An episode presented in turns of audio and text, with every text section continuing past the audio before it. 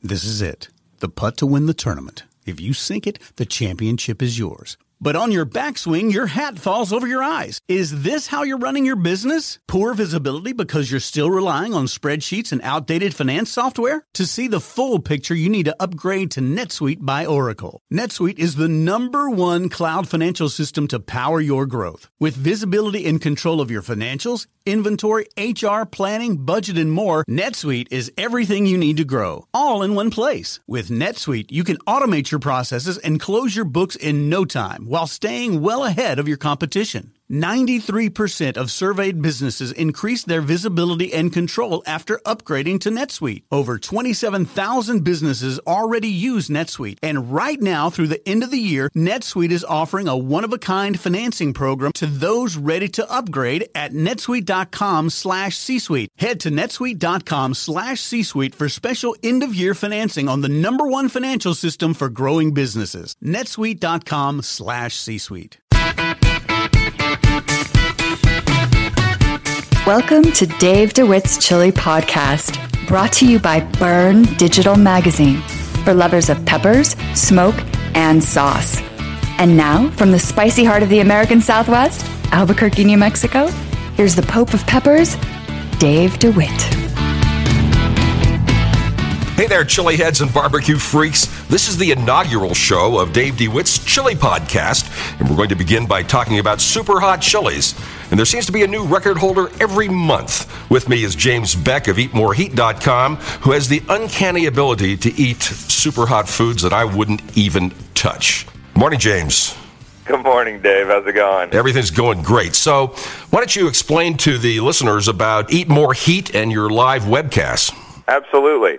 Well, a couple of years ago, I started the website eat more heat dot com uh, with the initial intent of offering spicy product reviews to the masses.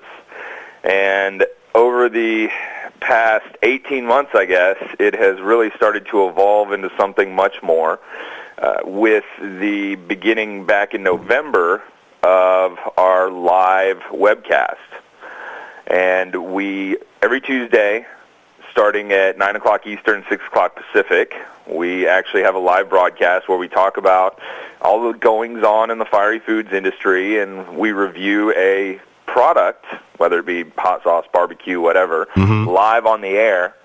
Uh, and recently, we actually had the opportunity to eat Uh, some fresh Trinidad Scorpions on the air and oh really God. torture ourselves. Yeah, I'm sure. But, uh, you know, you have a sort of an incredible ability to eat these super hot foods, and makes me think that maybe you were born without any capsaicin receptors in your mouth and tongue? Oh, I, I wish that that were the case. No, if, if that were the case, then that would mean that I wouldn't really be experiencing much pain when we eat these ultra hots, and that is not even close. It okay. Is, So, so what is this? Uh, is this something like the uh, uh, the th- those food eaters who can just chomp down a hundred, you know, uh, hot dogs or something like this? Is this just a, a mind control kind of thing? Yeah, it really is. It's mind over matter. It's well, and it's also what we call embracing the rush. It's oh. putting ourselves in a position where we realize that when you eat this ultra hot stuff, because of the way that your body reacts to it, uh, essentially simulating being burned, that you go into a state of shock uh-huh. fr- from this ultra hot, and then unlike when you actually are burned, where you're obviously suffering for a very long time, right. when you're eating spicy food, you're only suffering for about ten to twenty minutes, and then that shock actually stays around, the endorphins stay around, and you, you actually get a really intense natural high. Ah, and didn't you once eat an entire apocalypse burger? Yeah, actually, the, I've done two different spicy burgers. Uh-huh. We did the, the Four Horsemen of the Apocalypse uh-huh. burger, which is at uh, uh, Chunky's in San Antonio, and then I also did the El Diablo burger, which is at Rockwell Tavern here in Houston. Oh, I see. So um, how many other people have been able to finish these burgers? Uh, it depends on the location. Uh, I think the Chunky Burger, uh, you know, there's there's only a couple of hundred people that have done it. I think they said that, that the success rate is about five percent. They've had uh, in excess of ten thousand people attempt it, and only a few hundred have been successful. Oh, my God. Was there some kind of an award you get for eating these burgers? you get your picture on the wall. Oh, wow. That must be exciting to endure all that pain and get your picture on the wall. Of course, you can tell your grandchildren about it eventually, I'm sure. Yeah, like I tell everybody, don't try it, don't do it. It's extremely painful, uh, but my picture is on the wall. Okay, now, you have to tell me, what was the worst moment you've ever had eating this super hot stuff? Oh, that I, I would have to say that would be right after I did the El Diablo burger here in Houston. Mm-hmm. What they all seem to have in common when they do these super spicy eating challenges is they use chili pepper extract. Oh, yeah.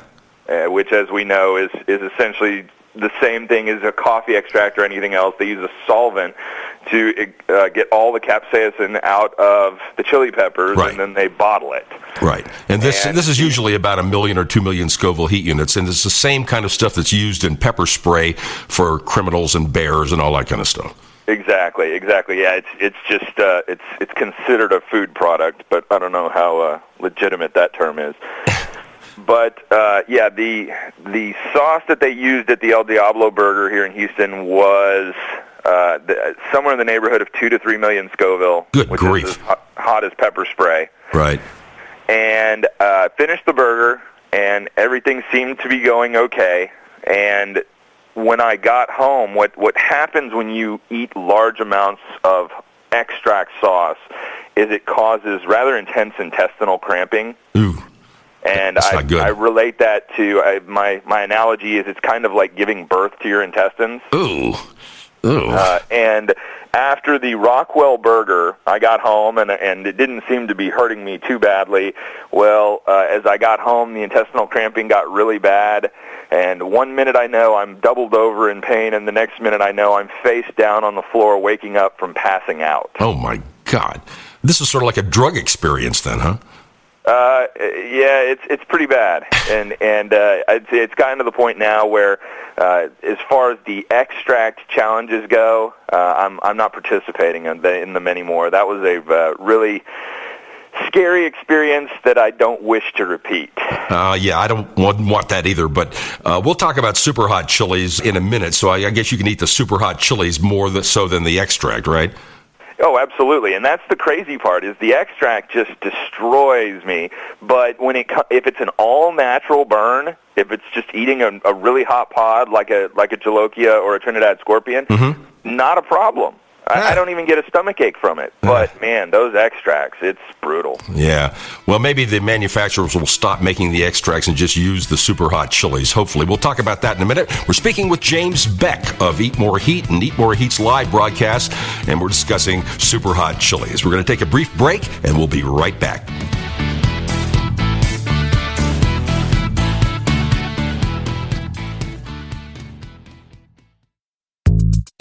This episode of Dave DeWitt's Chili Podcast is sponsored by Burn Digital Magazine for lovers of peppers, smoke, and sauce. Are you a food adventurer? Are you crazy about growing and eating chili peppers? Do you love to fire up the grill, crack a cold one, and just enjoy life? If you answered yes, then Burn is the magazine for you. In every issue, we bring on the heat with dozens of fantastic recipes from around the world, tips on chili gardening and preservation, video cooking how-tos, product reviews, and articles about everything from smoking pastrami to picking the best booze for your favorite fiery dish. Published by Dave DeWitt, the Pope of Peppers, Burn Magazine will entertain, inform, and maybe even shock you. It's your antidote to all those boring food porn magazines. We think you'll want to read Burn from cover to cover. See if we're right by downloading the first issue absolutely free. Just go to burn dash magazine dot com and let us light your fire.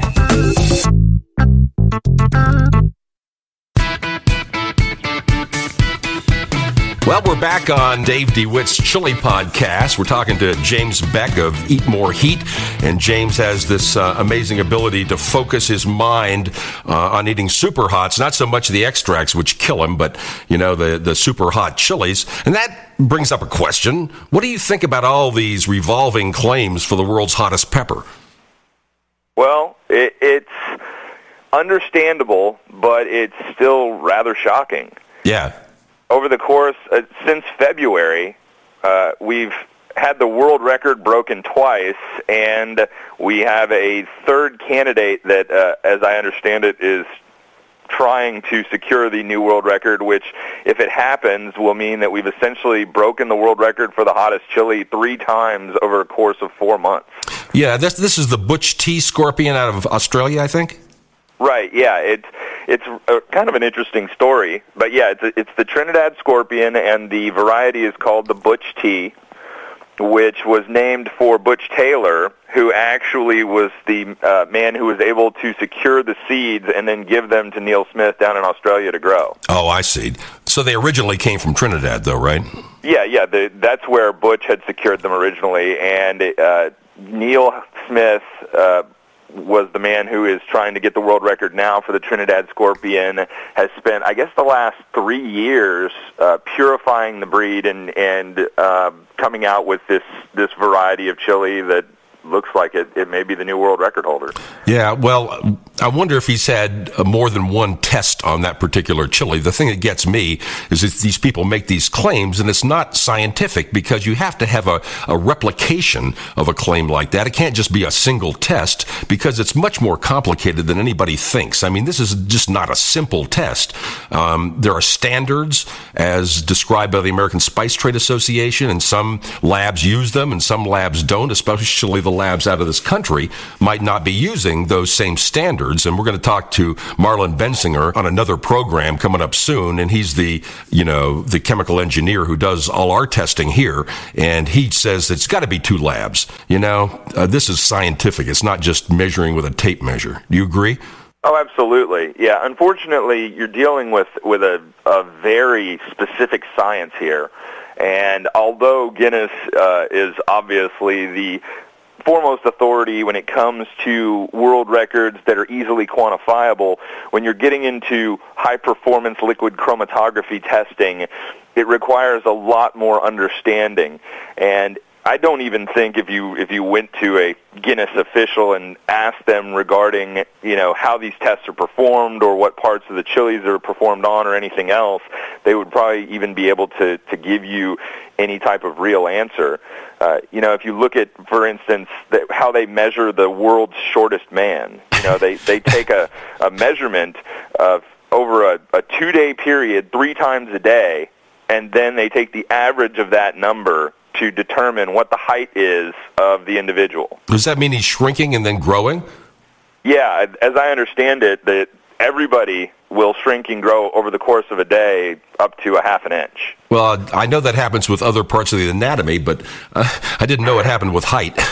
Yeah, it does with height, too. And that was one of the things that I think that Guinness, if they really want to get into the business of certifying the the highest Scoville rating for naturally grown chilies, is it needs to be done with an average of not only, not just the highest rating of the chili, which is obviously found in, in the, the pith or the placenta, right, the the white portion where the seeds are connected, right, uh, but taking the chili as a whole and taking multiple chilies and then deriving an average to where you're dealing with a realistic number as to how hot these chilies really are, not just one section of one pepper on one test. Yeah, you're describing uh, the way Paul Bosland, of course, who's a P H D, uh, did it when he got the record for the Bhut Jolokia. That's exactly what he did. He went down the entire row, picked pods at random, and mixed them all together and, and, and got an average that was just over a million. Of course, that has been eclipsed now, which brings up my question.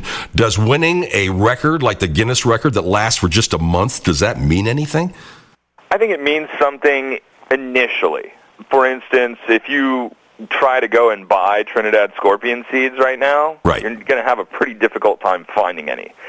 And the individuals who are involved with these world records prepare for this, and they obviously make sure they have plenty of plants, plenty of seeds, and and uh, lots of supplies available to get these out to market when the information hits the news wires. Mm-hmm.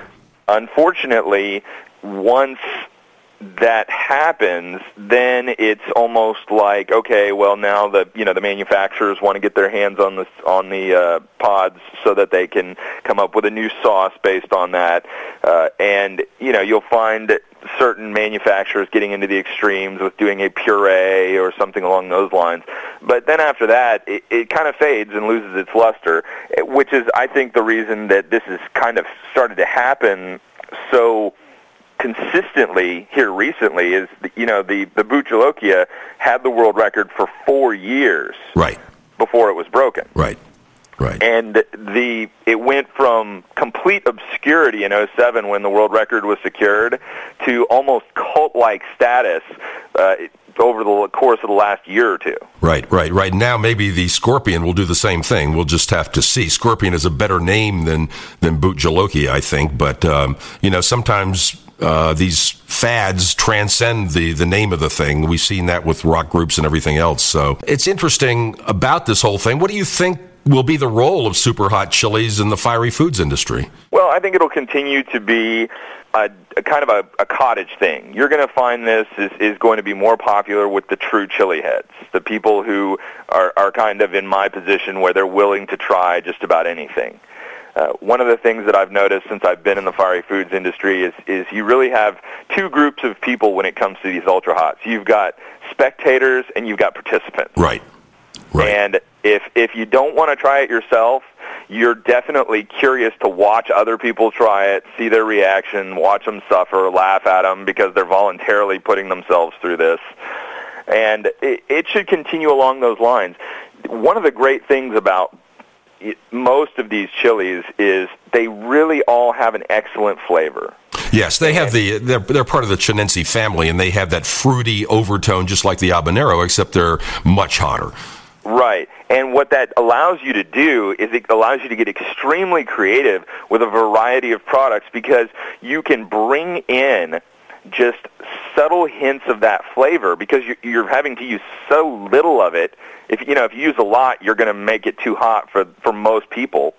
And by just adding a bit, you can create these subtle hints, create a really nice heat, and have sauces that you can, you know, involve fruits, you can involve less spicy chilies, you can involve all these different factors. So I think it really is going to benefit the industry overall. Yeah, and of course, as far as, you know, doing mash or anything like that, the super hots can be used to adjust the heat level of, of mild products and make them not super hot, but just hot, just depending on the amount that they're mixed with it. So what are scorpion seeds going for these days? Oh, wow. It, it depends on what country you buy them from.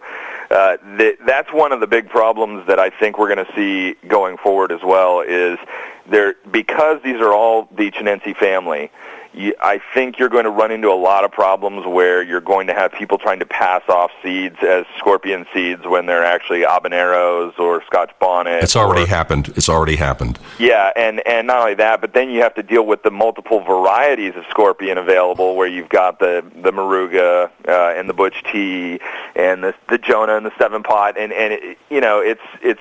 Endless. Hard to even say if you're going to get legitimate seeds, but I've seen them going uh, from anywhere from about ten dollars for a, like a ten pack of seeds up to about twenty-five dollars. Yeah, that's getting within the range of marijuana seeds these days. And uh, I'm not kidding. Uh, there's a whole industry based on marijuana seeds, and maybe we'll see one for the, the super hot seeds. You never, never know. We're talking to James Beck of Eat More Heat. And James, uh, one final question for you. What's in the future for Eat More Heat? We've got a lot of stuff going on, and it's uh, we're going to continue the live webcast. Uh-huh. It's been a huge success for us, and we're going to look to expand it. It's we've started visiting live events, as, as you've seen when we did the Fiery Food Show. Right, right. Second time this year, and it went very, very well. So we're hoping to bring more attention to the Fiery Foods events. And ultimately, what we're shooting for is to actually take this concept to television. Wow, I, I wish you all the luck in the world. And one final observation from me, you seem to have a lot more positive attitude than some of these other people, like the bloggers, for example, in the in the industry.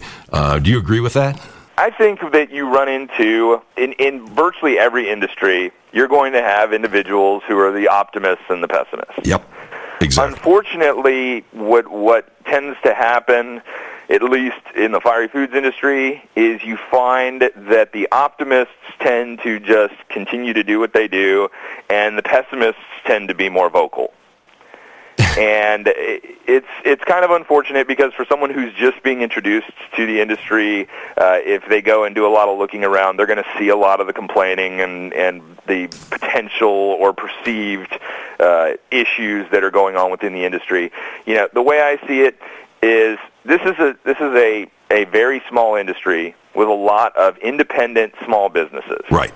Who are all competing with the food giants of the world, like Kraft and Tabasco and Haiphong and, and you know, companies that are doing hundreds of millions of dollars in sales. Right.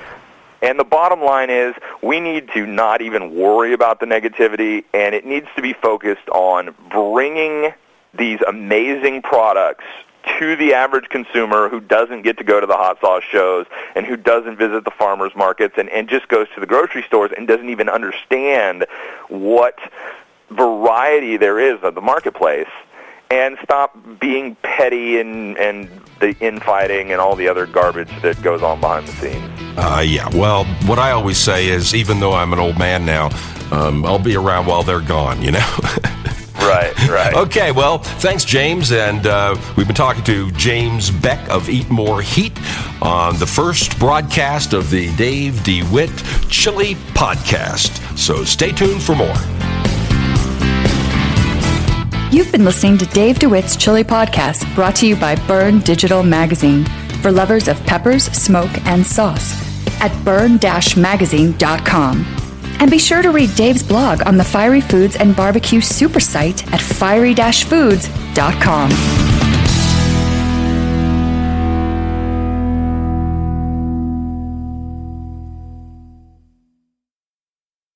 This podcast is a part of the C-Suite Radio Network. For more top business podcasts, visit c dash suite radio dot com.